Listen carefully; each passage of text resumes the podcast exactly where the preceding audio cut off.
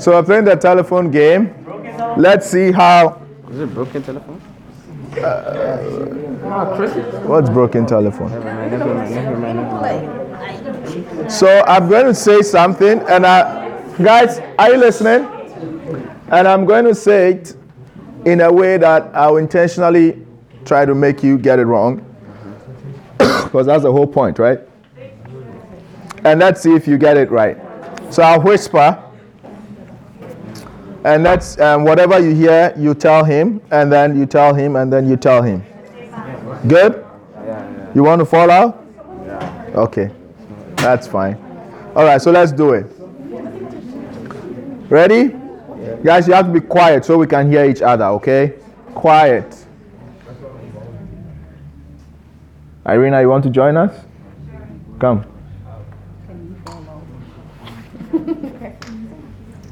Okay, so I'm going to start.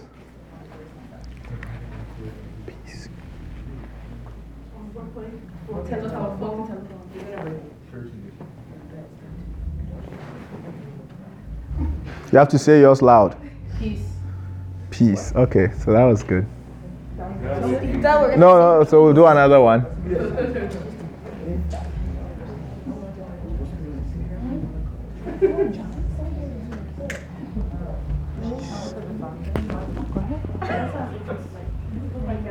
What?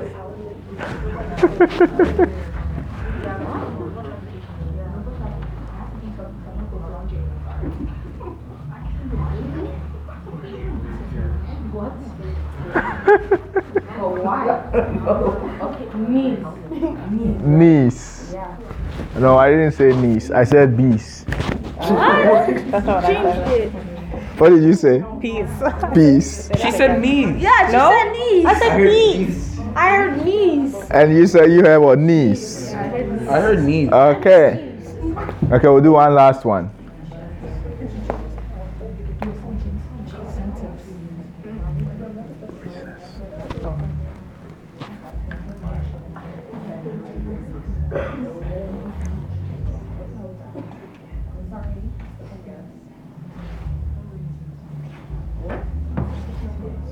Racist.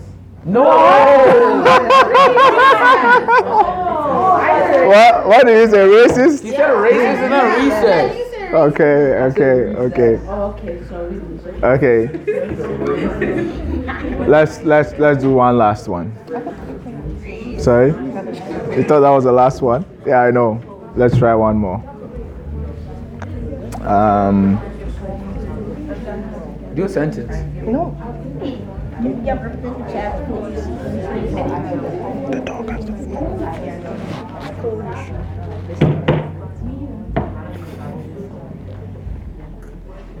What?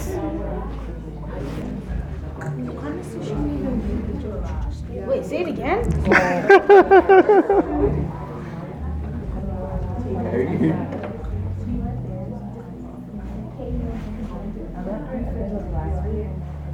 Dog has the phone. Okay, that's good. All right, thank you. Let's give them a hand. All right. Now, do I have your attention? Last week, we started talking about something. Who remembers? Jesus on trial. Jesus on trial. Jesus on trial. What did you remember? What do you remember, um, Nick? We talked about the Gospels. Yep. And what else? The credibility of the people who wrote the Gospels, right? Credibility of the people who wrote the Gospels. What do you remember, Princess? You were here. What do you remember? What? Not much. Did we say? Did we talk about not much? uh, who was here? Laurencia, you were here. What do you remember? Nothing? Come on. I'm not allowing nothing as an answer or not much as an answer. I'll come back to you guys. What? Ah, no. You start thinking. Um, Anel, what do you remember?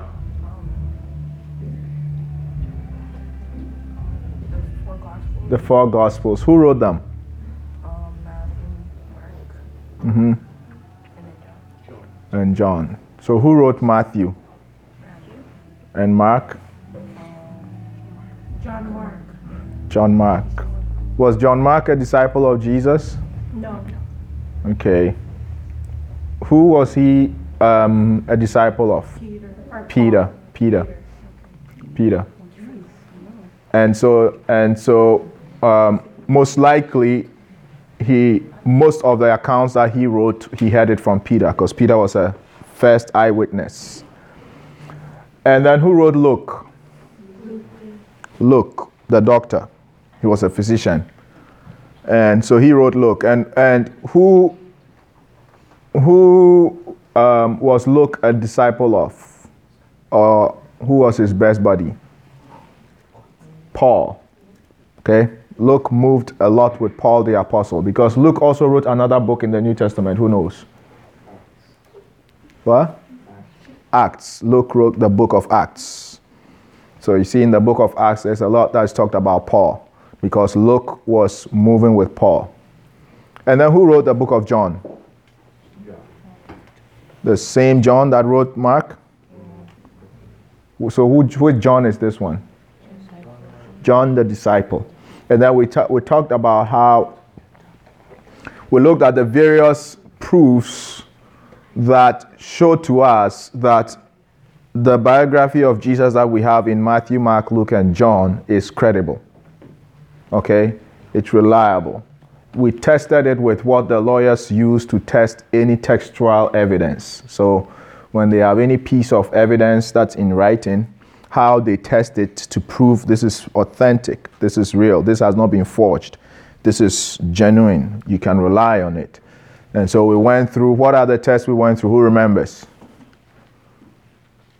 Yes, Nathan. Corroborating evidence, which is the evidence that says, is there something outside of this text that confirms what is in the text? Right? So there are texts outside of the Bible. So I don't think I even mentioned it. There's this Jewish historian who is not a Christian, but he documented, and in his document, he, he mentions about the life of Jesus. Right? He's not a Christian, but he documents accurately that there was a person named Jesus who lived at such a time, who was crucified, and he died. Right? And then corroborating evidence also that there's no evidence outside of the Bible that is against what is in the Bible. Because if the people that lived during that time, like right now, if I stand up and I say I am um, Donald Trump, if I say I'm Donald Trump, would you guys all be quiet? Right? You would all speak out and say, No, you're lying. You're not Donald Trump. Right? So if in the community that everything happened, all the people were there and they saw it, and these people write it up and say, This is what happened, this is what happened. And the people are all there and they were all there when the thing happened. They will speak up and say, Oh, no, that's a lie. That didn't happen. But they've searched and searched. There's no document that contradicts what has been written. Okay? And then there was the eyewitness evidence where the people that really saw the thing are the ones that wrote it. It's not like you heard it, you heard it, you heard it, you heard it. Right? It's people that saw it. So the, the scripture we used, it says that we were eyewitnesses. This was the Apostle Peter speaking. He said, Beloved, you have not believed in fables or myths when we told you about Jesus. They were not stories that were made up. We ourselves, we were eyewitnesses of His majesty. We saw it with our own eyes, and that's what we told you about. Okay, yes, Irina. The bias test, which, which has to do with the fact that the people who are writing it, do they have an interest that will make them twist the story, right? In a way, anybody reporting some story is, has their own personal bias. But does that bias make them want to twist the story in any way? And we saw that no, their, their, their bias really didn't make them want to twist the story. They reported it as it was. Because when we looked, there was the other evidence of the cover up test that they even reported things that were against them. Right? They reported things that was not favorable. Because if you want to really cover up things, you won't talk about how Peter betrayed, uh, Peter denied Jesus, for instance. Right? Why would I let you write that if I'm making things up? Rather, I would say when Peter, Peter told the disciples, if everybody will leave him, I will not leave him. So if I'm making the story up, I would rather let you write that, yeah, Peter didn't leave him like he said. Peter was standing by Jesus and stood with him to the cross. But no, he wrote it and wrote it exactly as it happened that Peter denied Jesus three times. Said, I don't know him. He swore, he swore, he said, I swear God, I don't know this man. Right? So if they were making up the story, they wouldn't put that in. That's a cover up test. That's, that's how journalists used to test any document. And they say, look, if these people have written it in a way that is really making them look good, then it's some evidence that they've made it up. But if they're really, even if they look bad, they still put it in, then there's a great chance they're telling the truth. And then there was the other, um, what other evidence? Who remembers? Yes, Nathan. The ability test. Did they have the ability to tell the truth or to communicate, to remember everything that happened? Did they have the ability? Okay. Of course, we saw that they did because in those days it wasn't like now that we we can't even remember phone numbers. You have to pull your phone to check my phone number. But in those days, they didn't have devices that were remembering everything for them. They had to use their brains. So they would memorize the whole Bible in their head. Right? They memorized whole books. So their mind was capable of remembering everything that happened during the time of Jesus, even though they weren't writing it at the time, right? Over a period of 30 to 60 years after Jesus died, they were able to write everything that happened because everything was in their mind. What else? What other evidence? All right. So today, uh, last week, I think it was um, Michaela that asked the question how do we know that, okay, so that we agree that the text that we have is valid? They wrote it exactly as they saw it, they, they described everything, we've tested it, it's valid, it's genuine, it's authentic. How do we know that what they wrote is what we have today? Is that a good question? Right? So that's what we want to look into. Today we'll look into that and then we'll also look into um, Jesus. We'll also look into who Jesus is. Let's read this scripture. Um, Chris, read for me.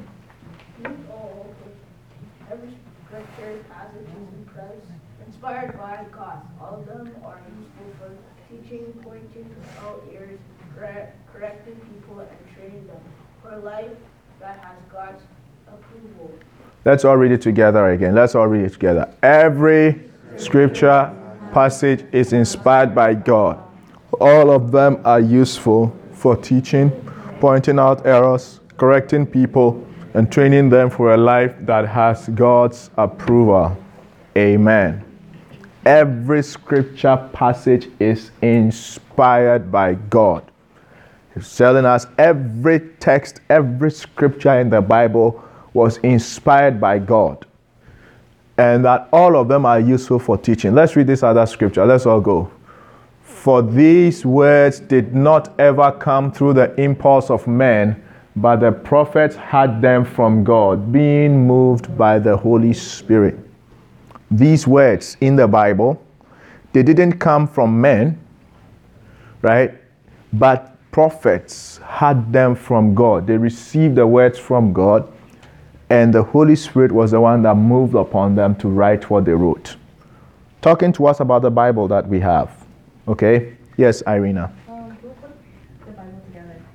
Who put the Bible together? So that's what we're going to talk about today. Okay? Let's pray. Father, we thank you this morning for the time we have in your presence. We pray as we look into your word, you will open our understanding and grant us attentive hearts. to hear you. In Jesus' name we pray. Amen. All right, so. Uh, sorry. This is our outline. We'll go through it very quickly. We'll look at. The, last week we looked at the original manuscripts, but today we're going to look at how they were copied and what are the variants we have in them, and then we'll look at Jesus. Okay, so the game of telephone that we just did, one of the, one of the things that people say is that it seems the way we got our Bible is like the game of telephone. How do we know that the final message which we have today has not been distorted? Right? So, like, what was the, one of the misses that we had? I said um, recess, and then he ended up saying what? Racist. Right? So, isn't the way we have the Bible, because the way the Bible came to us today the original ones, which John, Mark, so we're looking at the Gospels, right? It applies to the rest in the New Testament. So Matthew, Mark, Luke, and John, they wrote the originals, right? We don't have the originals that they wrote. Nobody has the original. What we have are copies of the original. So you know how you make a photocopy, right? So you take the original and then you write, you copy it. So in the first century, when those originals were written, the people called scribes, scribes, so they, they scribble, right? They will take the original and they copy it exactly. And so the point somebody is making is uh, it's much like the game of telephone. So I, I'm the original. I say re- recess, and then this one hears something and also says something, says something. So by the time it gets to us today, what we have is not exactly what the original was, like recess and racist. Is that true? Do we think that that's how the Bible would have, or that's the challenge the Bible would have gone through? I don't think so. And why don't I think so? Because, first of all, it assumes that we only have one means of transmission, like when we all stood in one line, right? So, what I said, the one next to me was the only person who could judge what they heard me say. He was the only person. But the textual transmission of the New Testament wasn't like that. What John wrote, it wasn't just one person who had access to what John wrote, it was a whole community of people. So if I copy what I think John wrote, the whole community gets to check if indeed I copied it right. Do you get it? So think of it more like let's say, five lines of people all passing the same message from one source. So if we had five people and I were to say to each of them the same thing, now they can all meet together and think and say, What did you hear him say? Right? And then there's greater chance that they will all transmit what I said. Do you get it? And when they pass it on to the next one, the next ones also get to talk to the ones before them. All of them get to interact and talk amongst themselves. That this is what he said, not this. He didn't say re- races, he said recess. And then the other one will say, Yes, I didn't hear races. I heard recess. I didn't hear, re- I heard recess. Then they put it together and say, Oh, I think it's recess. And they pass it on. So it's not like the game of telephone. That's, the, that's one first difference. The other thing is that if each person were to write down what they heard, so I said recess, but I only did not say it, but I wrote it down. And I wrote recess, and I passed the sheet on. Do you think that it will end up with someone saying racist? No. So it's not like the game of telephone because when it's written down, it's different from when it's said. So when John wrote the original text, or Mark wrote the original text, or Luke wrote the original text, it was written down. Not, it's not something like somebody's just saying it, and then by the time it gets there, it's, it's thwarted. And also bear in mind, the game of telephone is intentionally meant to confuse. So when I say recess, I don't like shout out recess. I kind of recess. Because that's what makes it fun. I want them to get it wrong. But that's not how, in transmitting the Bible, um, they wanted it, they didn't want us to get it wrong. They wanted us to get it right. And then also, we have to realize that we have so many copies of the original text, not just one. So the original was written one by Mark. Many people copied it. And there are so many copies of that available so that if I am the scribe number one, you are scribe number two, scribe number three, up to scribe number 1000, for instance. And we all copied the book of Mark. And scribe number one and seven and 700 made some mistakes in their copying, right? Now we have in a room people who are going to examine the 1000 copies.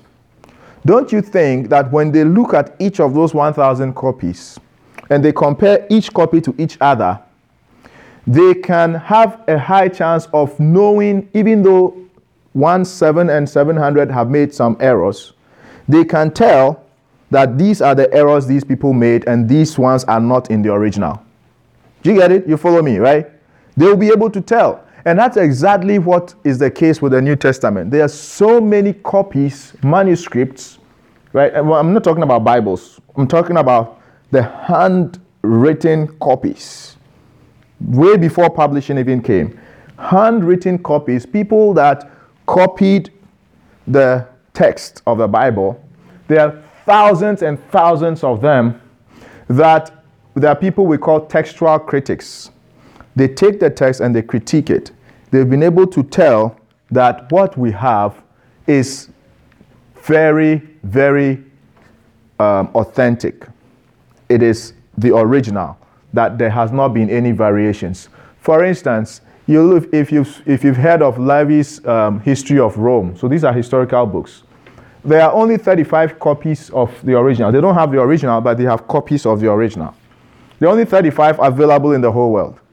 And yet, scholars still believe it's valid with all its errors. Homer's Iliad and Odyssey. Have you heard of that? Did I say it well? Yes. Yeah? So there are only 2,400 copies of that, handwritten copies of that available. And there are variants in those copies because copies make mistakes as they copy. Right? And we'll talk about them. But it's still regarded as a valid historical document. Is it too hot in here? A little. A little? Oh, yeah, take off your jackets. But look at how many copies of the New Testament that there are 25,000 to 30,000.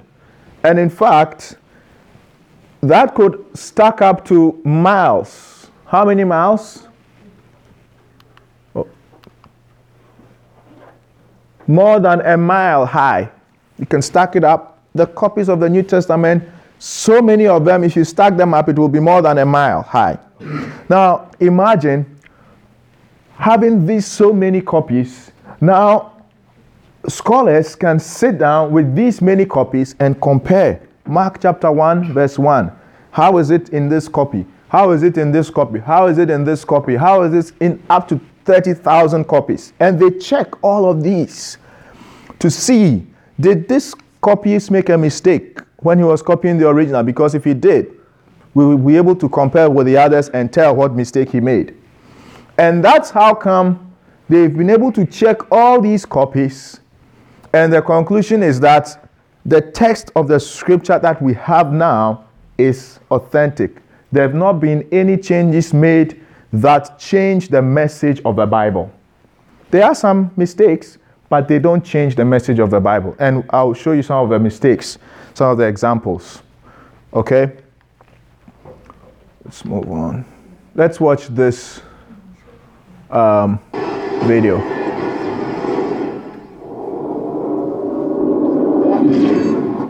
Um, how do you account for the errors of the scribes um, when the New Testament was handed down person to person? Yeah, excellent question. There are errors that we know about. Why? Because we can compare the documents, we can compare the manuscripts and see where the errors are. In fact, let me see if I can show you a representation of that because it's better seen uh, than it is described. Here it is. Let's say you have here's the original, which we don't have. We don't, at least we, we, we don't think we have any original documents, okay? So they're all copies, okay? Uh, and let's say you find four different copies. And in the first copy, you see an error right here. And then uh, another copy, there's another error right there. In the third copy, there's another error right there. And in the fourth copy, there's an error right there. Can you reconstruct the original? Yes. Yes. And that's what scholars do.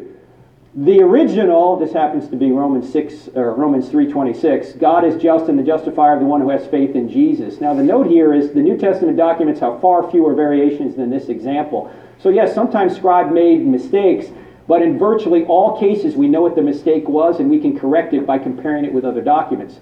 Now, you might say why wouldn't God just if this is true, why wouldn't he just maintain the original? I'm speculating here, but I think one reason, well, two reasons. Number one, if we had the original, we might venerate it. We tend to venerate things like that, right? But number two, if I had the original, what could I do to it? I could alter it, right? But if you had a copy, you had a copy, you had a copy, you had a copy, you had a copy, you had a copy, and I had a copy, and I changed my copy, is everyone going to know who changed their copy? Yeah, because when you get all your copies together and compare it to mine, you go, Turek, you heretic, why'd you do that? Right? So by not preserving the original, you actually are able to preserve the original better. So what if the error is not that simple? Like, uh, what if it's a, it's a, a difference in concept? Um, so if we have these copies and say copy one gets 12 copies, copy two gets 24 copies, and then you've got copy four that gets 400 copies, mm-hmm. but copy four is the incorrect copy, then how do we justify truth in that? As well as how do we justify the truth in Jesus' exact words when we didn't hear them ourselves? Okay, there is no significant doctrine, theological doctrine, that is affected by any variant. And who admits this? Bart Ehrman himself. Okay? So Bart Ehrman, the great skeptic, admits that the New Testament documents are reliable. In fact, let me, let me show you a quote from him because this quote is very uh, right on the money. You know, he wrote the book Misquoting Jesus. I don't know if you've heard of this book, but in 2005 he wrote a book called Misquoting Jesus, a popular book uh, in which he tries to insinuate that we can't trust what the New Testament documents have said. Yet, the very same year, 2005, he wrote an academic work. He updated an academic work with his mentor, Dr. Bruce Metzger from Princeton University. In fact, Metzger was the top manuscript scholar of the last century. And in that book, he agrees with Metzger that the New Testament documents are copied accurately. Now, why is he coming to two different conclusions the same year? Same evidence. The only thing I can speculate is when you say to the academic community something wrong, they'll correct you on it. But when you say something wrong to the lay community, they don't know any better in most cases. You can sell a lot of books when you say the New Testament documents aren't copied reliably. That gets you a review in the New York Times, that gets you on the Colbert Show, the Jon Stewart Show. You sell a lot of books. Right, what's that? A textbook to be studied. We're studying Ehrman now. You're studying misquoting Jesus? Um, no, his textbook, um, the New Testament. Okay, well, that one that he co wrote with Metzger is actually good. But this one, this one, now here's what he says this is in the appendix of the paperback version. So this comes out a year or two later from the original Misquoting Jesus. He's interviewed and in the interview, here's what he says. Check this out. This is a quote from the book, page 252. He says, Bruce Metzger is one of the great scholars of modern times, and I dedicated the book to him because he was both my inspiration for going into textual criticism and the person who trained me in the field. I have nothing but respect and admiration for him, and even though we may disagree on important religious questions, he is a firmly committed Christian and I am not. We are in complete agreement on the number of on a number of very important historical and textual questions. What are they in agreement on? If he and I were put into a room and asked to hammer out a consensus statement on what we think the original text of the New Testament probably looked like, there would be very few points of disagreement, maybe one or two dozen places out of many thousands. The position I argue for in misquoting Jesus does not actually stand at odds with Professor Metzger's position that the essential Christian beliefs are not affected by textual variants in the manuscript tradition of the New Testament. Well, why would you write misquoting Jesus then? Not you, but Bart Ehrman. right? Why is I mean the book maybe should be called Misquoting Ehrman because he doesn't even agree with himself. So it seems that even Ehrman, when, when push comes to shove, admits that we do have an accurate copy of the New Testament documents. Now, your second question is how do we know verbatim what Jesus said? We might not know verbatim what he said because there are no quote marks in Greek, so we're not always sure exactly if it's a quote or if it is a paraphrase. Because Jesus probably spoke in Aramaic, yet the documents are written in Greek. But that's okay. You can communicate truth in, in different languages, and you don't have to be exact with what he said. You can get the gist of it. In fact, Jesus said he was an itinerant preacher. He probably gave the same talks uh, in several different places, right? I mean, if you followed me around, I go around to different campuses, I give the same presentations over and over again, but I might say things slightly differently in one place than another place. So maybe one guy heard it one way, another guy heard it another way. We have the gist of what Jesus said. And that's really all God wanted to uh, tell us. Also, uh, you might imagine that at those times people had highly developed memories. They could memorize complete books. We can't even remember our phone number because we have all these devices that remember it all for us. So these people were in, an oral culture and they memorized things quite well. Thank you very much. Thank you, Grace. Okay, so does that help us? When we have many copies, we can get back to the original by comparing the copies, okay? So you can be sure that what we have today is accurate. Now let's look at what are the variations then in the documents we have. About 80%, which is like 320,000, are just variations in spelling. So something as simple as maybe John, I spell my John as J O H N N. The critics consider that a variation. But does that change the meaning? No. Right? It is a variation, but it's counted. So most of the variations that we see in the copies are just spelling errors about 19 or 20, about 20, 19 to 20 percent are just different synonyms or sentence structure, and I'll, and I'll show you some examples. And it's only about 1 percent, which is just like 4,000 out of 400,000, affect the meaning of what the text is saying. And I'll give you some examples of some of the very notorious ones, okay, for you to have an idea. So let's look at this example if you have a thousand manuscripts that have, for instance, Lord in John 4 1, and all the rest of the manuscripts have Jesus, then that still counts as only one variant. Right? So, somewhere when it would say, and the Lord said. So, someone, another copier who is copying, in order to make it clear to the people, he, he replaces Lord with Jesus. Lord is Jesus, right? The Lord Jesus.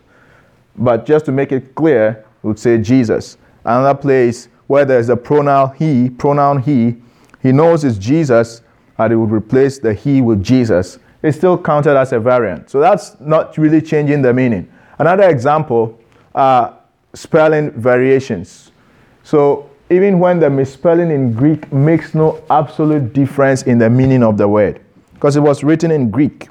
So misspelling it in Greek doesn't really change the meaning of the word. For instance, you know there are some words in English, if you misspell it, you've actually changed the meaning because the different spelling is a different word. But many cases of the misspelling in Greek doesn't change the meaning of the word. So, for instance, um, if I am to spell um, uh, Con. corn, Con. Con artist. and then cone. See, omitting an E changes the meaning, right? But there are words that if you omit a, a, a letter, it doesn't really change the meaning. You can clearly tell that this is the word they wanted to write. The Greek letter nu or n is used at the end of a word when the next word starts with a vowel. It's like in English where you have an indefinite article like an apple or a book. It means the same thing. So whether nu appears or not, it has no, it has no effect on the meanings. Yet that is counted as a text variant. So if we say the little boy brought five loaves of bread and two fishes, and if someone wrote, who was copying, wrote, the boy brought the five loaves of bread and the two fishes, that is still counted as a text variant. But does that change the meaning? No. Right? So majority of these text variants in the copies of the New Testament that we have, Hadassah, high five.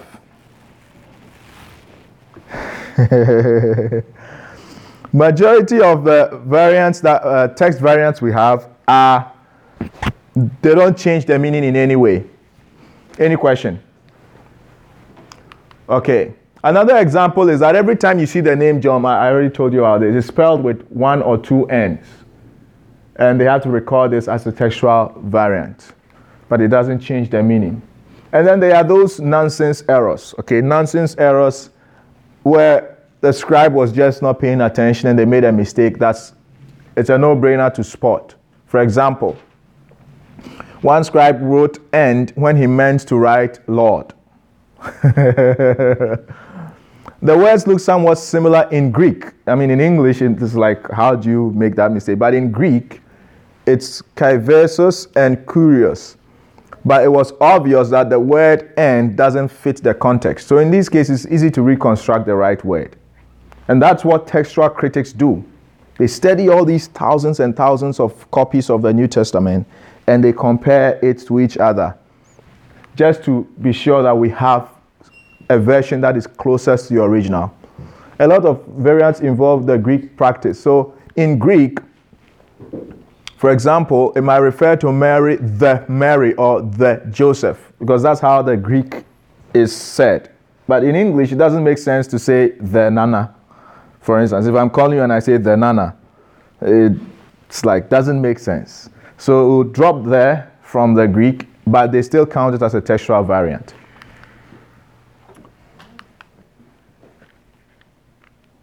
And then you've got variants that can't even be translated into English.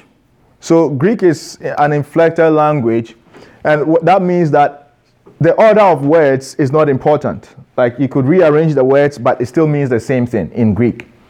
Right? So for instance, in Greek, there are 16 different ways to say Jesus loves Paul. Like 16 different ways to rearrange the words, and it will still say the same thing that Jesus loves Paul. But in English, Eh, you can't say that. It's Jesus loves Paul. How else can you say that? Right? Jesus loves Paul.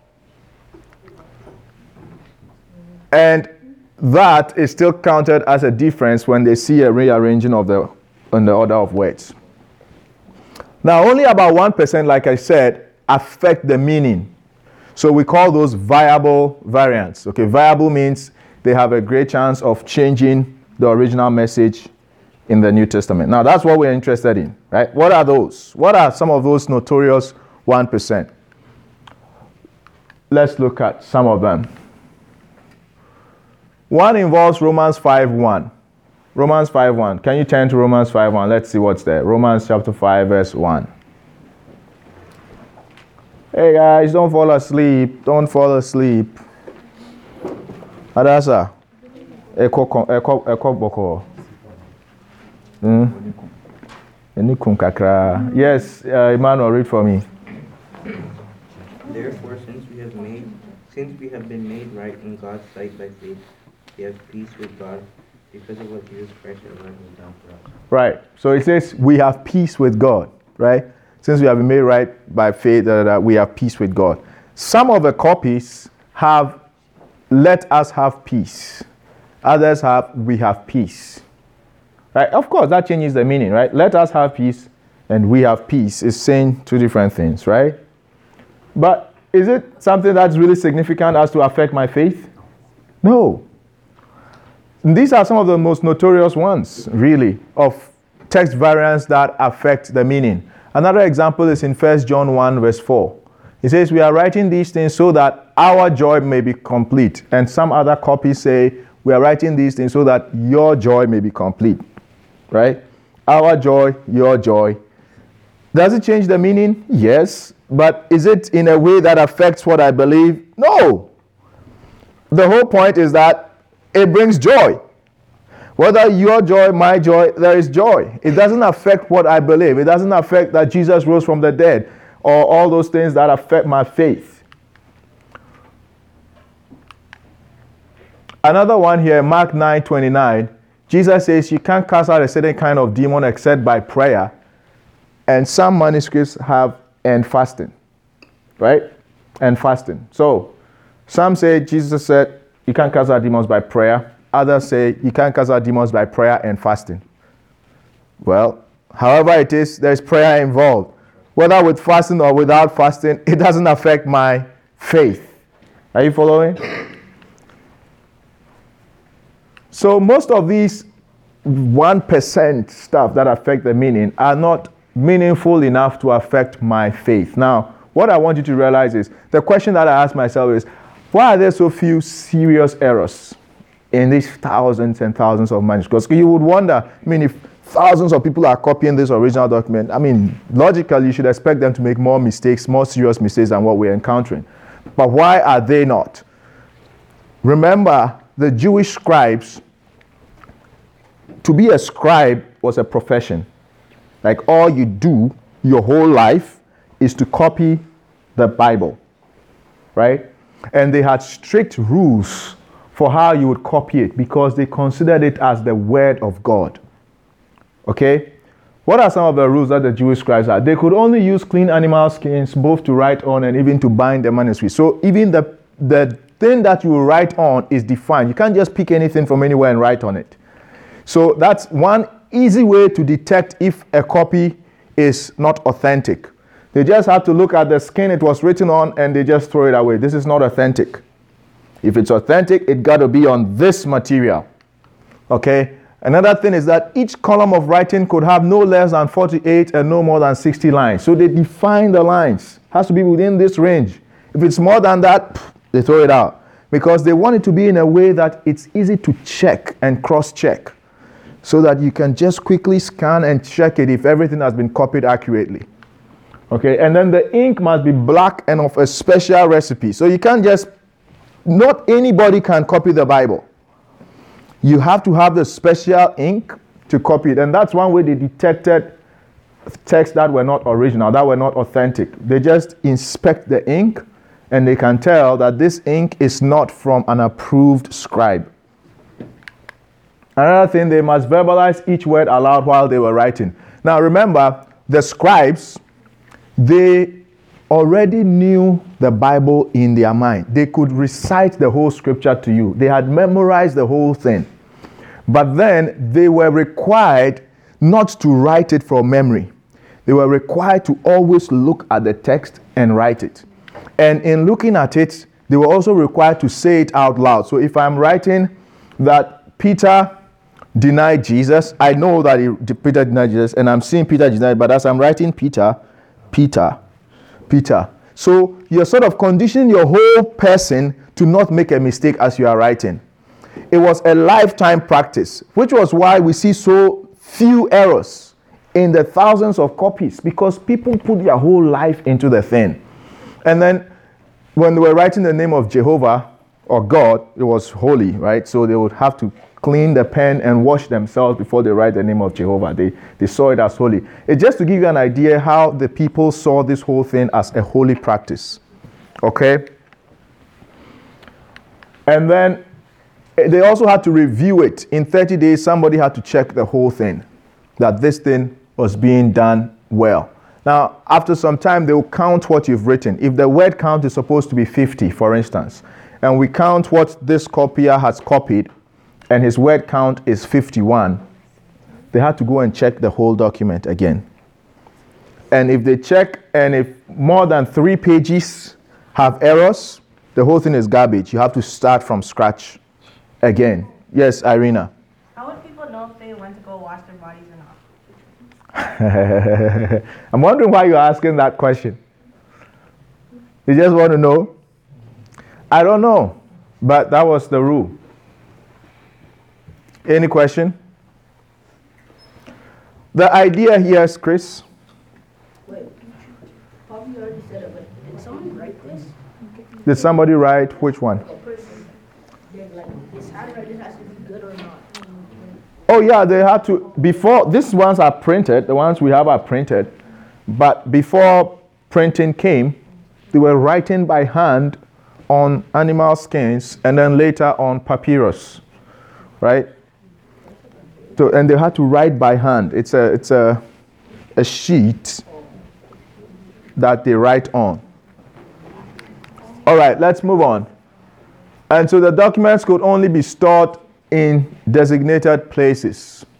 And they were never to be destroyed because it was God's word. Right? Which is why some, in, in the, the Bible, the copies of the Bible, there are so thousands and thousands of them available compared to other historical documents because they never destroyed them. What is the point? Uh,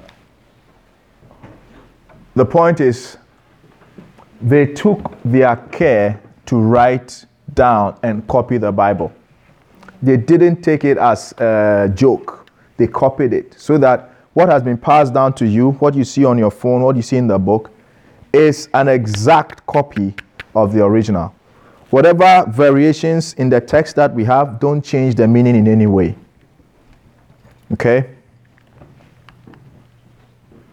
Now we're going to move to the second part of our discussion today Jesus. Before we do, can I ask that we all be on our feet and stretch?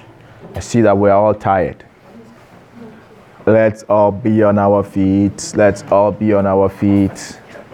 Everybody, everybody, everybody. I want everybody. No, don't sit down yet. Don't sit down yet. Please be on your feet. Don't sit down yet. Be on your feet. Hey guys, be on your feet. Be on your feet, Nana.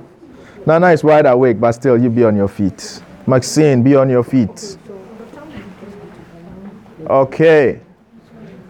Now let's sit down.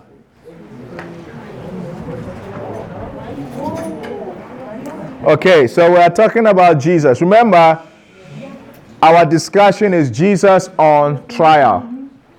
And Maxine, what did I say? You said, I don't know. I said stop talking. Did I say that? No. Okay. Our, what is our topic?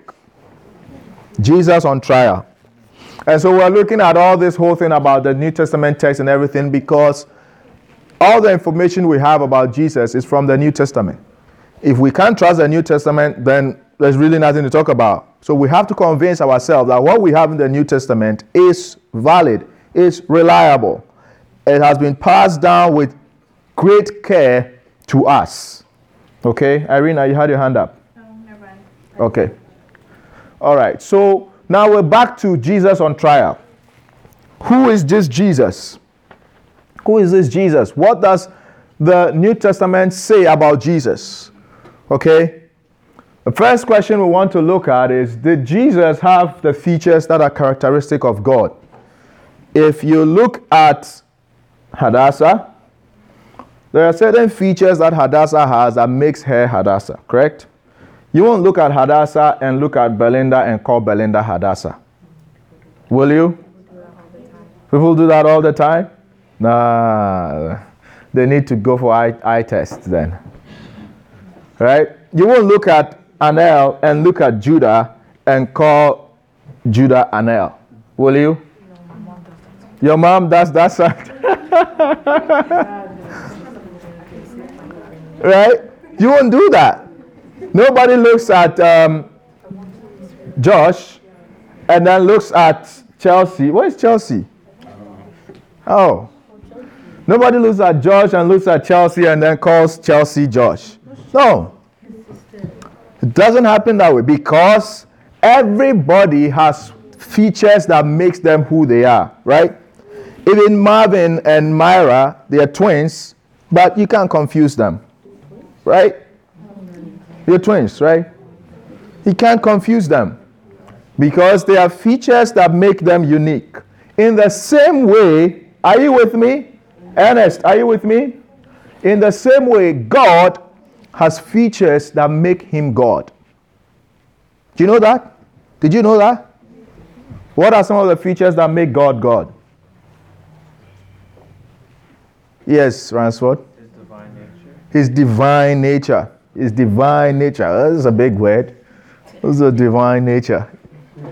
Break it down for us. Basically, how he's holy and how He's holy. He's holy. Right? He's holy. Exactly. Yes, um, Emmanuel? He's perfect. So holy without sin. What else? What are some of the features that make God God? Laurentia? Now you can't tell me no. He's what? This word that can be saying. Which word you can? Omnipotent. Omnipotent. Exactly. Omnipotent. What does omnipotent mean? All powerful. All powerful. Yes, Nathan? He has healing abilities because he's all powerful. Right? What other feature of God? Omni. Omni something else. Omnipresent. He's everywhere. He's everywhere. They're disturbing you, eh? Everywhere, yes. Yeah, Joshua. He's timeless. So he's eternal. He's timeless. How about you? I was going to say that. Okay. So he's omnipresent, he's omnipotent, he's also omniscient. Let's look at those features. So the point is, if God exists, he has certain characteristics called attributes. And one way in finding out if Jesus is God is to see does he have the features that only God should have? Okay? Let's test it out. We talked about omniscience. In John 16, verse 30, John wrote down, Now we can see that you know all things. Jesus knew all things. It's written down that he knew all things. Omnipresence being everywhere. Jesus said in Matthew 28 20, He said, Surely I am with you always to the very end of the age. When he was about to ascend, he said, I'm with you always. How can you be with all the disciples all the time? I can't say, can I say to you guys, I am with you always when you go to school? Can I say that? I can't say that. Right? I'll be crazy if I say that because I'm not going to be with you. But Jesus could say that. It means that uh, he has that feature of God of being everywhere at the same time. The other one is all powerful. He says, All authority in heaven and on earth has been given to me. All power, all authority has been given to him. So he's all powerful. Okay, so he, he definitely seems to fit the nature of God. Other ones, eternality. You talked about him being timeless. John 1 1, it says, In the beginning was the Word, and the Word was with God, and the Word was God. So the Word was Jesus because in John 1 14, it says, The Word became flesh and dwelt among us. Are you with me, guys? Yeah. The Word became what? Flesh. And dwelt among us. And we beheld his glory, the glory as of the only begotten Son of God. How do I know all these scriptures? Because I learned them. You also learn them, you will know them. Okay? Don't just learn your science books. Learn the Bible too. And put it in your head. Okay? The Word became flesh, and we beheld his glory, the glory as of the only begotten Son of God. So Jesus was the Word of God. And he says, In the beginning was that Word, and that Word was with God, and that Word was God. So Jesus existed right from the beginning. So he's God. He's timeless. Immutability. God, one of his features is that he's the same, he doesn't change. God is the same. And in Hebrews 13 8, it says of Jesus, it says, Jesus Christ is the same yesterday, today, and forever. So Jesus is showing attributes that are characteristic of God. Okay, fine. How about we ask the question? Yeah, we do see that he does present himself or look like God, but did he actually claim to be God? Did Jesus claim to be God? Did he claim to be God? In one meeting, Jesus asked his disciples, Who do people say that I am? Right? And then said, Some say you are John the Baptist, some say you are Jeremiah, some say you are this. And then he asked Peter, But who do you say that I am? And what did Peter say? You are the Christ, the Messiah, the Son of the living God. What did Jesus say? Did Jesus say, Oh, Peter, you got it all wrong? I'm just a nice young man. I'm not the Son of God. No. What was his response? God bless you, Simon, son of Jonah. You didn't get that answer out of books or from teachers. My Father in heaven, God Himself, lets you in on this secret of who I really am. So you see that Jesus Himself, not only that He had the features of God, but He did claim to be God. Belinda, are you with me? Don't do your head like this. That's a recipe for failure. Make your head straight. If you see me, you've seen the Father. Exactly. He also said, If you see me, you've seen the Father. Did Jesus claim to be God?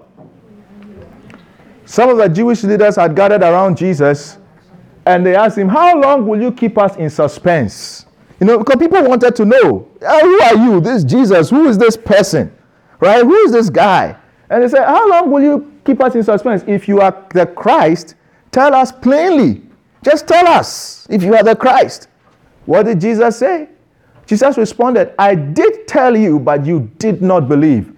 I and the Father are one. Now, amazing. It's almost like he's not really saying it straightforward. Like, what do you mean by I and my Father are one? Do you think that means that he's saying he's God? Right? The people that he was talking to understood what this meant. Because the moment he said this, they, be, they picked up stones to stone him.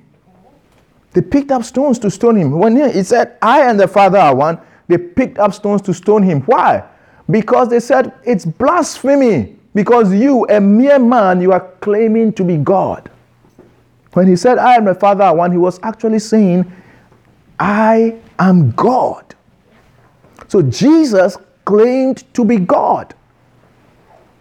I want you to think about it, okay? Think really about it. Don't just take it like something from the Bible that we're just throwing at you. No, the man, it's a historical fact that he was he existed, and it's proven by even sources outside of the Bible.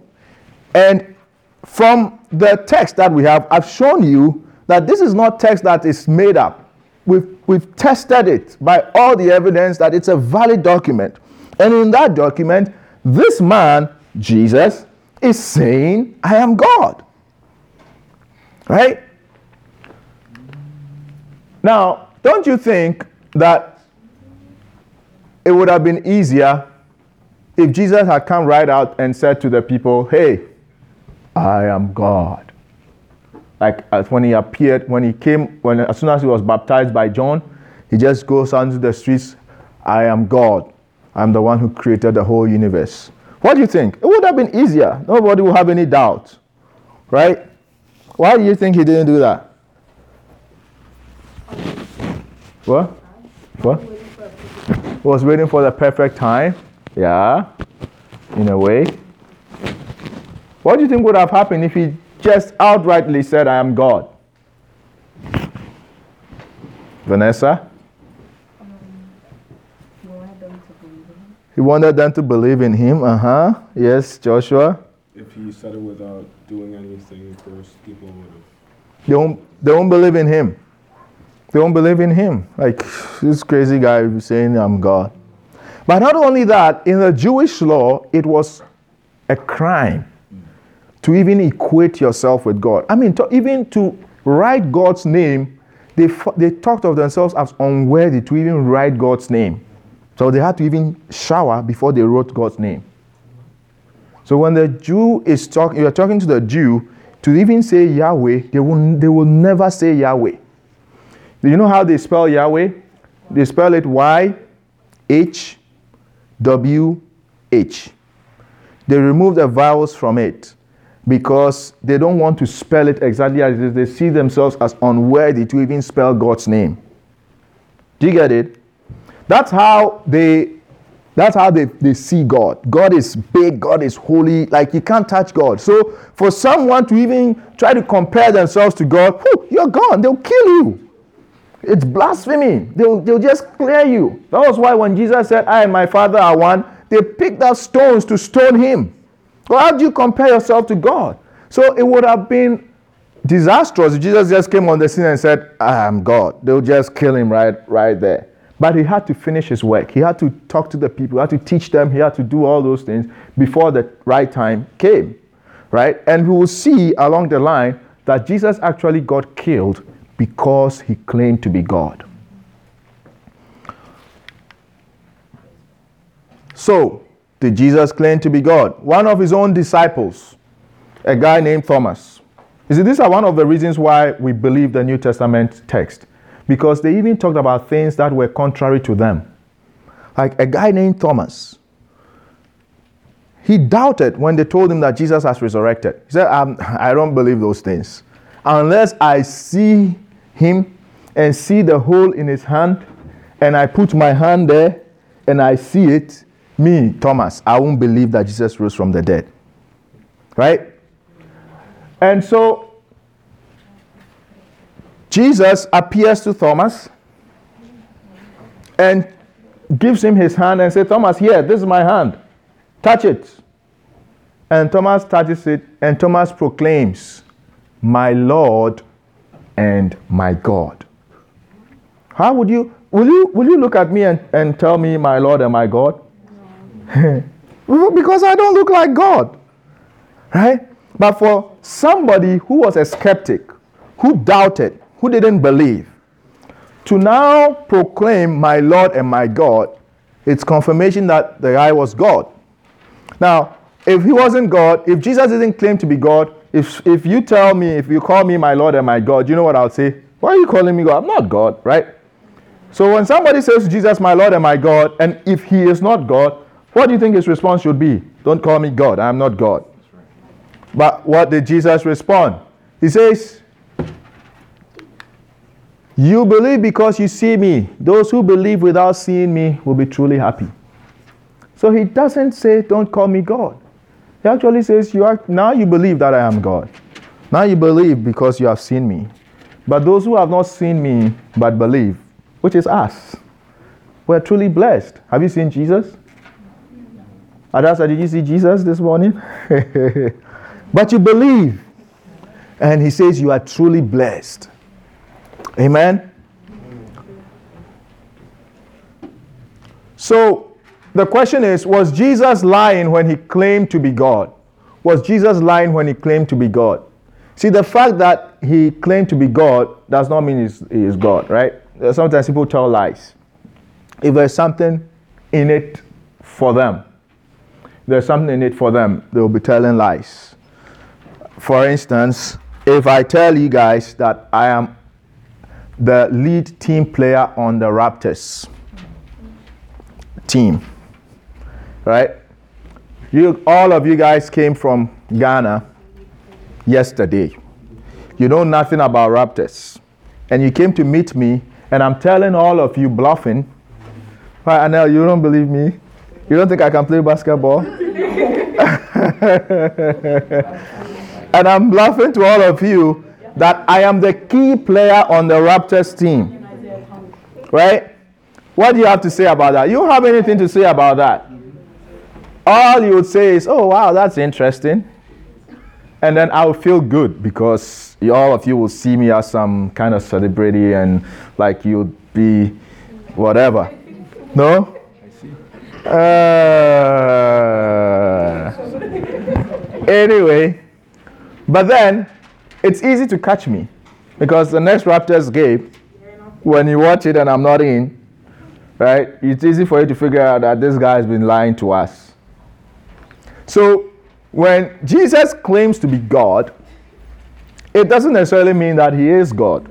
So we want to, we want to sort of take this, the, we want to stand outside of the scripture and begin to question him. That if you say you are God, what's, what's in it for you? Right? The question is will somebody tell a lie and die for the lie? Will you die for a lie? If you tell me you play in the Raptors team and then I think you're lying, and so I pull a gun to your head and I say, hey, tell me the truth. Are you in the Raptors or not? what will you what will you say? Will you still insist that you are in the Raptors? Bebe 30. Yeah. Would you still insist? No. You what will you say? No, no, no, no, no. I was lying. I was lying. right? Now, picture, picture this with me. Jesus has been arrested. He's standing in front of Pilate. He's about to be killed. You know, those times they don't joke, they'll just kill you. They don't joke. John the Baptist, they cut off his head. Right? So, um, Belinda, your head, I don't want you to. Anyway, I won't say that. So, what was I saying? Belinda, what was I saying? They don't joke around, they'll kill you straight up. Like, you're arrested, you're being tried for death, Emmanuel. Can you wake up, Emmanuel? if you are being tried for death, you are going down. They will kill you. You understand? So he's standing there by the trial, and they are asking him, Tell us, are you the Christ or not? Because to say that you are the Christ means you are God. Right? And we'll talk about that next week. Are you the Christ or not? And the gun is to your head. What do you think? You just have to say, No, no, no, no, I'm not the Christ. I was just kidding. And they let you go. Or you still insist that you are the Christ and they kill you. What do you think Jesus did? He still insisted. What, did, what was his answer? He said, The question was, Are you the Christ, the Son, shh, the Son of the Blessed One? Jesus was, uh, wasn't ambiguous. The first two words out of his mouth were, I am. And they were going to kill him. Why would you die for a lie? So, I mean, I am a reasonable person. It makes sense for me to believe that he wasn't lying. He actually believed that he was God. And if he actually would die for it, then there's some credi- credi- credibility behind what he's saying that when he claimed that I am God. Okay? So let's move on. Some say, well, I get all that you're saying, but I don't think Jesus is God. I think he's just a nice person. He was just a great moral teacher. You know, that's what some people say. Jesus was just a good moral teacher. He wasn't like God or the Son of God or any such thing that the Christians have made him out to be. Are you with me, Melissa? Irina? Are you with me? Princess? You are with me? You are not on the phone. Hey! Courtney, are you with me? All of you, please put your phones down. We're not reading any scripture. Put your phones down. Put your phones down. Okay. Courtney, I'm waiting for you.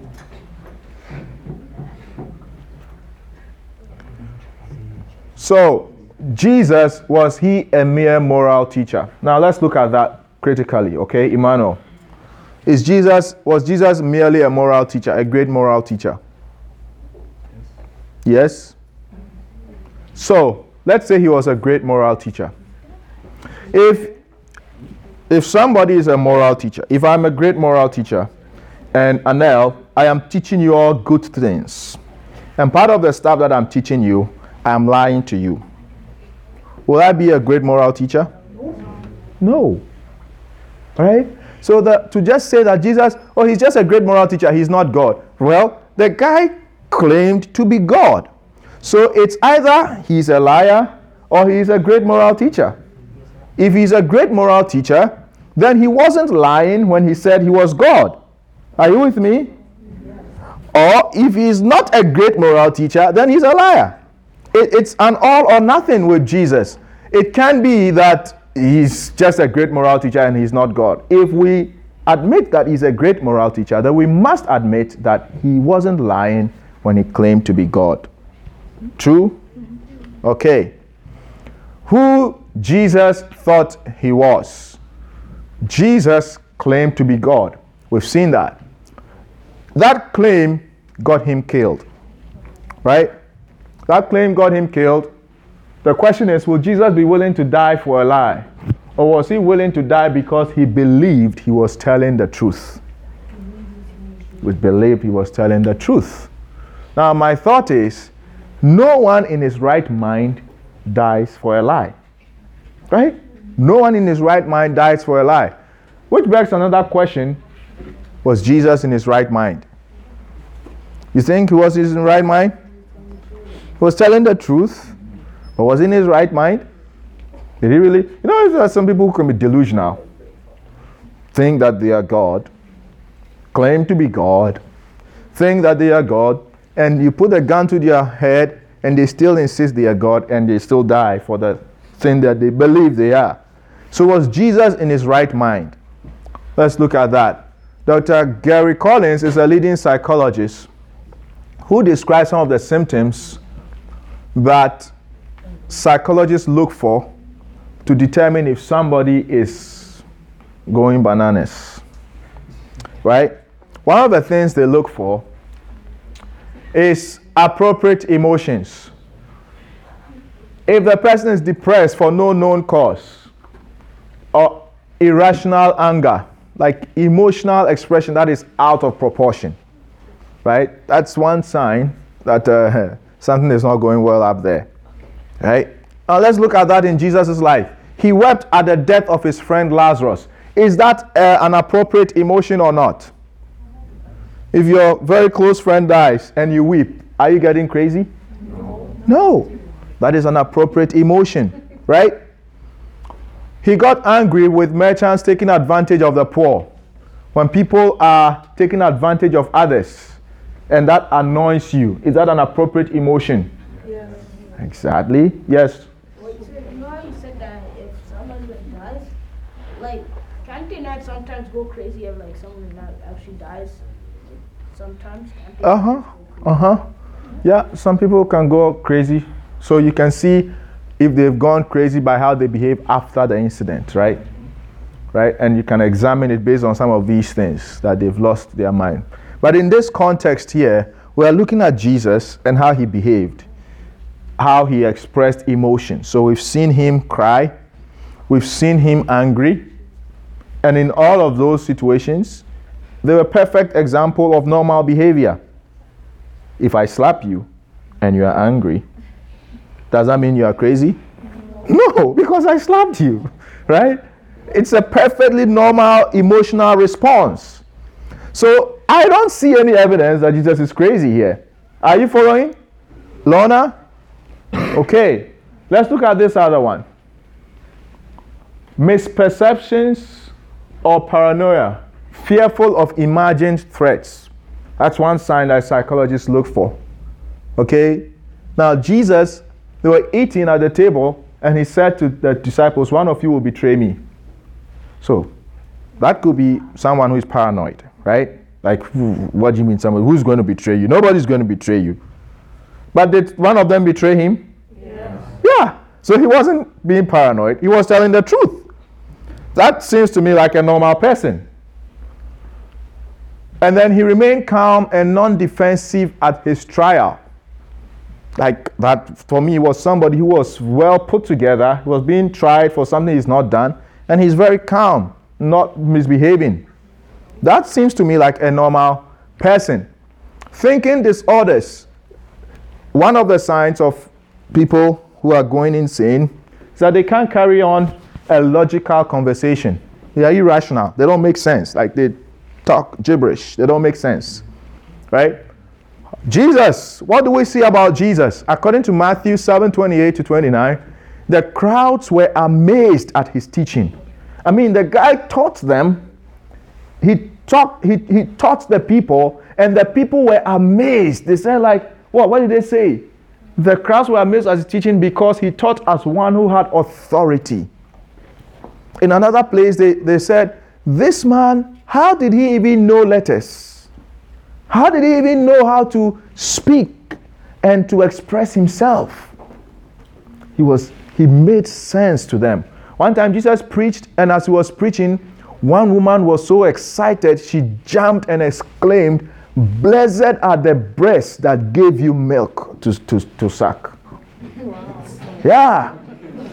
Because Jesus, Jesus taught them, he he taught with so much passion that people they, they they took the words into them the woman was so excited she jumped up and said blessed are the breasts that gave you milk to suck amen. amen so jesus was a very very rational person so based on this evidence are you following with me i don't think i don't know about you but i don't think jesus was crazy what do you think I don't think Jesus was crazy. Now, can I have someone read this for me? Um, Gabriel. When a big, bald white guy from New Jersey thinks he's Michael Jackson, he's crazy. In fact, pretty much everybody who believes himself to be Michael Jackson is crazy. Everybody but one. When Michael Jackson claims to be Michael Jackson, that's not crazy. That's the truth. You may think that the you may think that other things Michael Jackson does are a little crazy. But that's not the point here. And if for some weird reason Michael Jackson decided to visit your neighborhood, people would know that who that's who it really, it really is. For one thing, he'd look like Michael Jackson, not like some big white bald guy from New Jersey. He'd be able to moonwalk and he'd know all the words to Thriller. One way or another, there would be enough confirming evidence to convince the neighborhood celebrity watchers that he is who he claimed to be. Yeah. Do you agree? So it's it's one thing to make claims, but it's another thing to have the claims be true. Okay? So it's only crazy to claim to be Michael Jackson if you are not Michael Jackson. It's only crazy to claim to be God if you are not God. Okay? It's only crazy to claim to be God if you are not God. The question then is whether there's any confirming evidence that Jesus was who he claimed to be. So if Jesus is not crazy, if he is claiming to be God, are there proofs that we see that Jesus is actually God? Melissa, are you with us? Okay. Are there proofs that Jesus is who he claims to be? Nana, read that for me. Read the last bullet for me. It seems. Uh huh.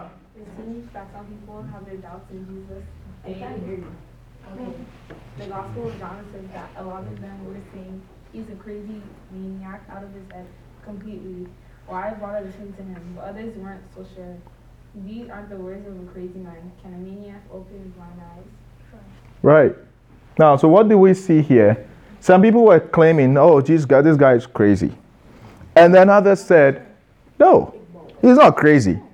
Can a crazy person open the eyes of the blind. So the people are falling back on some form of evidence that this person is God. Right? The people in Jesus' day obviously realize that if Jesus is claiming to be God, we can look at some of the things he's doing and convince ourselves that he is God. What were some of the things Jesus was doing? He was opening the eyes of the blind, he was healing the sick, he was walking on water, he was multiplying bread, to feed thousands of people. In short, Jesus was doing miracles. Not to even mention that he raised Lazarus, who was dead for four days in the tomb, and raised him back from the dead. Uh, crazy people don't do that. I mean, people that do that, there is something about them, right? And it's evident from the miracles of Jesus that he was God. Now, some have said, okay, I know Jesus did some miraculous stuff, but I don't think they're miracles. I think he was just a hypnotist. Who has heard that before? Have you heard people say, "Oh, Jesus was he was just a hypnotist"? Now, do you know what a hypnotist yeah. is? Yes. Who, who? They, they, they fool with your mind. The fool with your mind, right? Now, let's examine. Let's examine if Jesus is a hypnotist. Will you do it with me? Let's look at it, okay? Jesus, is he a miracle worker or a hypnotist?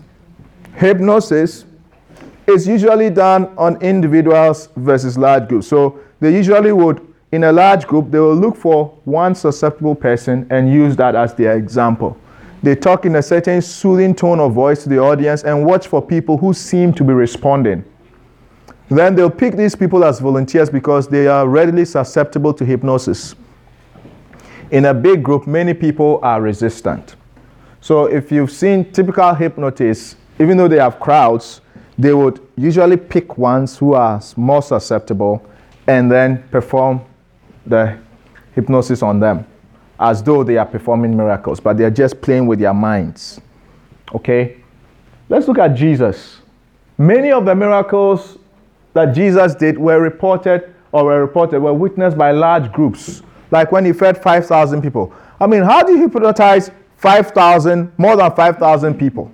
And how do you make bread and fish multiply enough to feed all of them and have some left? Hypnos, hyp, hyp, hypnotists cannot do that. They can do that with one person who is susceptible to them and make that person believe that they are full when they are not full.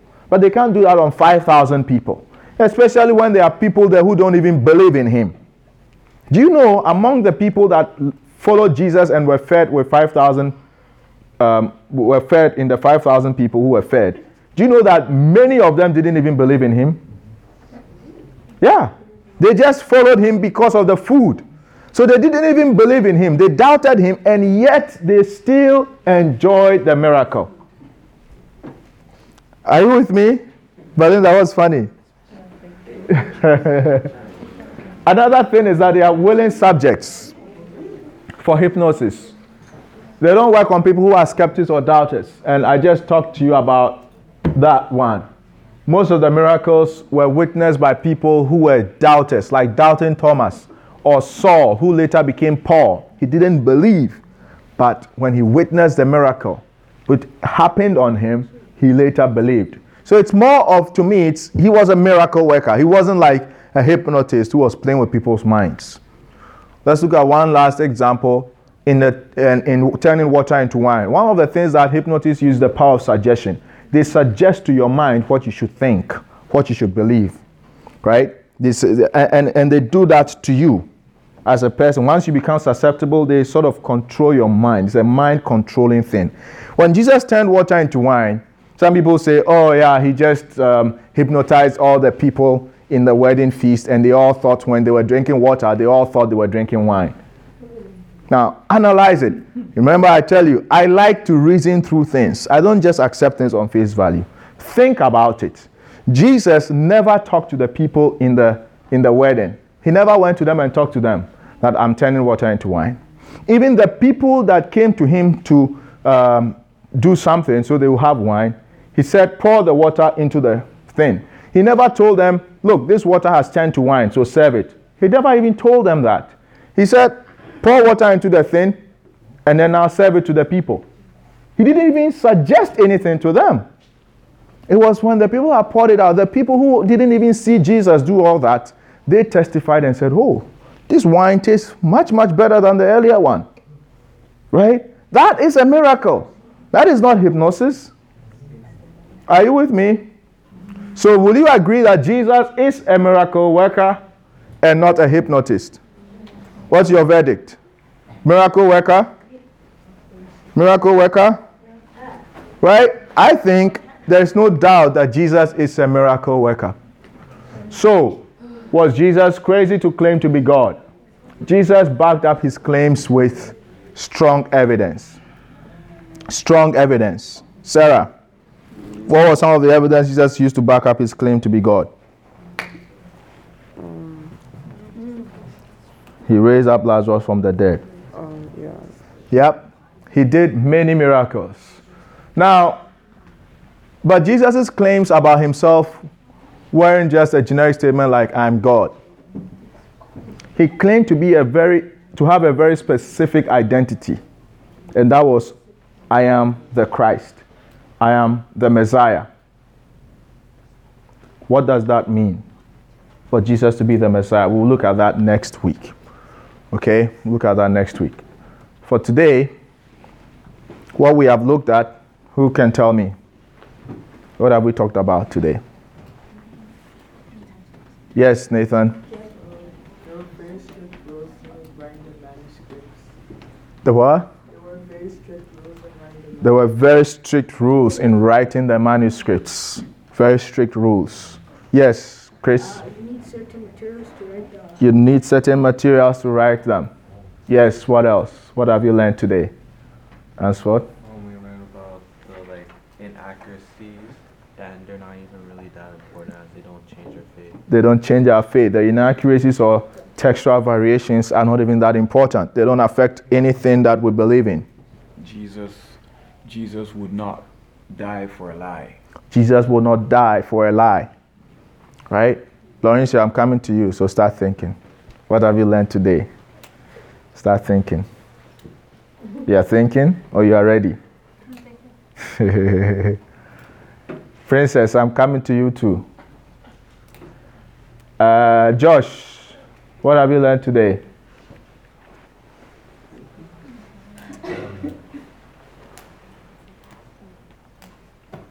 Should I come back? Like there aren't a lot of errors in uh, copies of the Bible. There aren't a lot of meaningful errors in the copies of the Bible. Excellent. So we looked at the Bible today. We looked at who is Jesus. We're saying that the way we got our Bible is not like the game of telephone. It's not like it at all. And that only about 1% of text variants in the New Testament copied manuscripts are meaningful. Still, none of those affect our cardinal doctrines or teachings. Okay? Then we also seen that the Bible as we have it today is an accurate copy of the original manuscripts. We learned some stuff about Jesus. Number one, that Jesus demonstrated certain features that were characteristic of God. Okay? If you are, are you ready with what you learned today? Uh huh. What did you learn? Um, the Greek language, but you can switch it up and it'll still mean the same thing. The Greek language, you can switch it up and it will still mean the same thing. Exactly. Good stuff. And Princess? You learned that what? People actually thought that Jesus was was a hypnotist. Okay. All right, guys, let's move on. We're trying to recap what we've talked about today. Jesus claimed to be what? Jesus claimed to be God. Jesus was not lying when he claimed to be God. No one in his right mind dies for a lie. Right, Myra? Are you ready to tell us what you learned? That is not on the board? Okay. What did you learn? Uh huh. Um, I learned that that Should I should I come back to you? Okay, I'll come back to you. Nana, what did you learn today? That Jesus is a miracle worker, right? Jesus is a miracle worker. Jesus' claim to be God must be true if he is to be regarded as a great moral teacher, right? Chris, Jesus' claim to be God had to be true if he's to be regarded as a great moral teacher. Can he be a great moral teacher and not be God? Why? um, it depends on what you teach. Right, so what did he teach? I mean, can Jesus be a great moral teacher and not be God? Can we just look at Jesus and say, oh, he's not God, he's just a great moral teacher? Could we say that? Yeah, That he's not God? It could. Is it? Are we able to say that? Yes. Yeah. Hello? Are you with me? Princess, are we able to say that Jesus is just a great moral teacher? He's not God. Yeah? No? Why? Because he is God. Yeah, we know that, but why can't we say I think it's because there are there are great moral teachers out there. The gurus, the the Indian Sikh temple gurus, and the ones that go around. They're all great moral teachers, but none of them is God. So But yes, but they don't claim to be God. no. But don't. Jesus claimed to be God. So can he still be a great moral teacher and not be God? Even though he claims to be God? Oh, okay. Then no. Then no, right? Because he will be a liar and not a great moral teacher. Okay. Because he claims to be God. If he is a great moral teacher, then his claim to be God must be true. Jesus was in his right mind when he claimed to be God. There is no evidence that Jesus was crazy. Sarah, read the next one for me. Jesus backed his claim to be God by performing many undeniable miracles. Right. He backed it with miracles. Uh, Chanel, read for me.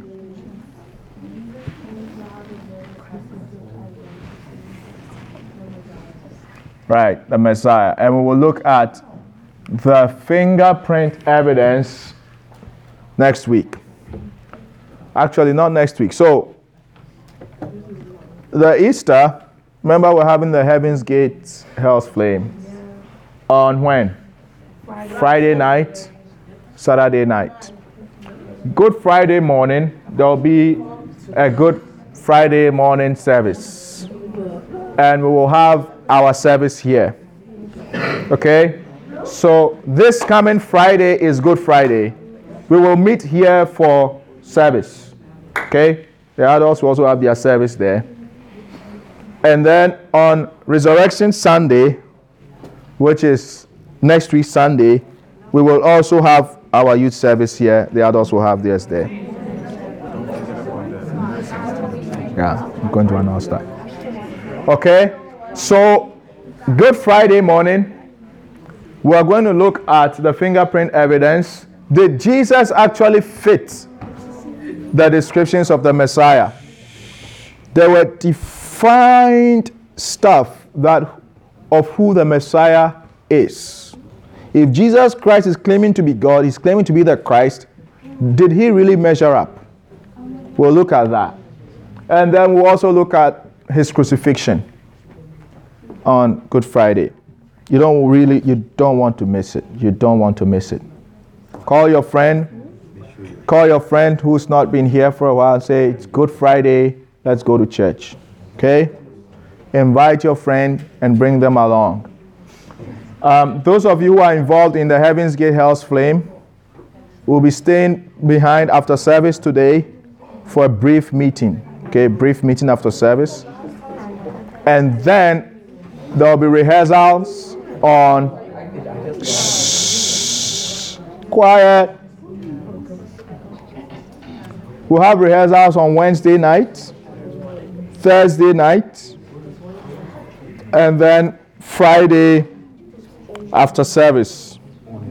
After the morning service, there will be Heaven's Gate Hell's Flame rehearsals. Okay? Is there any other announcement? All right, now, quiet. Guys, guys, you're not done, please. How many of us are interested in knowing about the end times? The last days. What's really going to happen? So, is this something you guys want us to talk about after this Easter message? Yes. Really? Yes. Okay.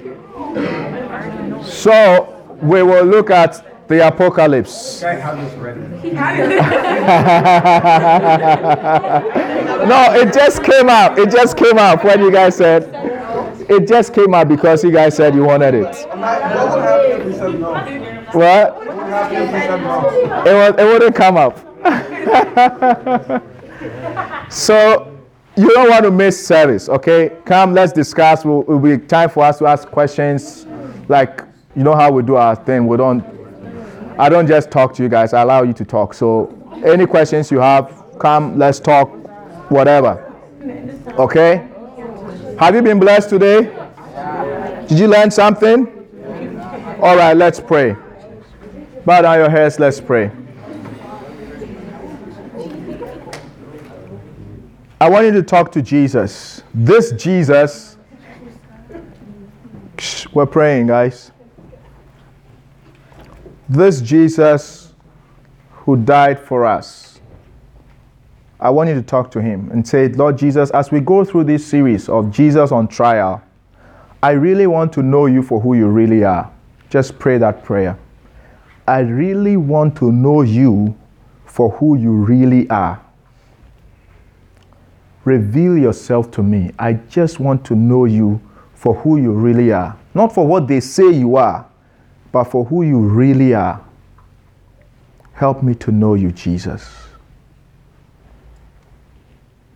Thank you, Lord Jesus, for this morning. Have you spoken to us?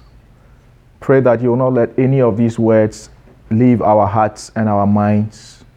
But as we go from here, help us to think about it. Let it replay over and over again as you continue to speak to us, Holy Spirit, so that we will love you in a way that you deserve for all the great love you have shown to us.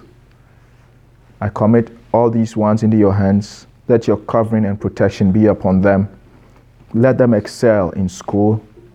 Help them in any area that they are struggling. Amen. In the name of Jesus. I pray for their parents. Provide for them so they can have to give to them. Let your healing rest upon their households.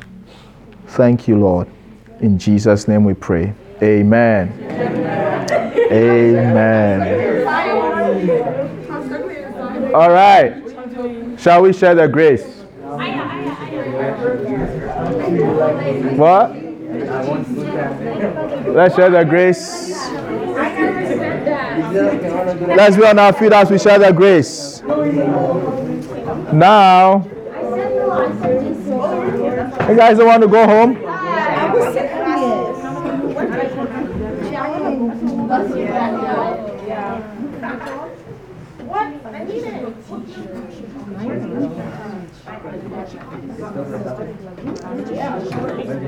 All right, let's share the grace.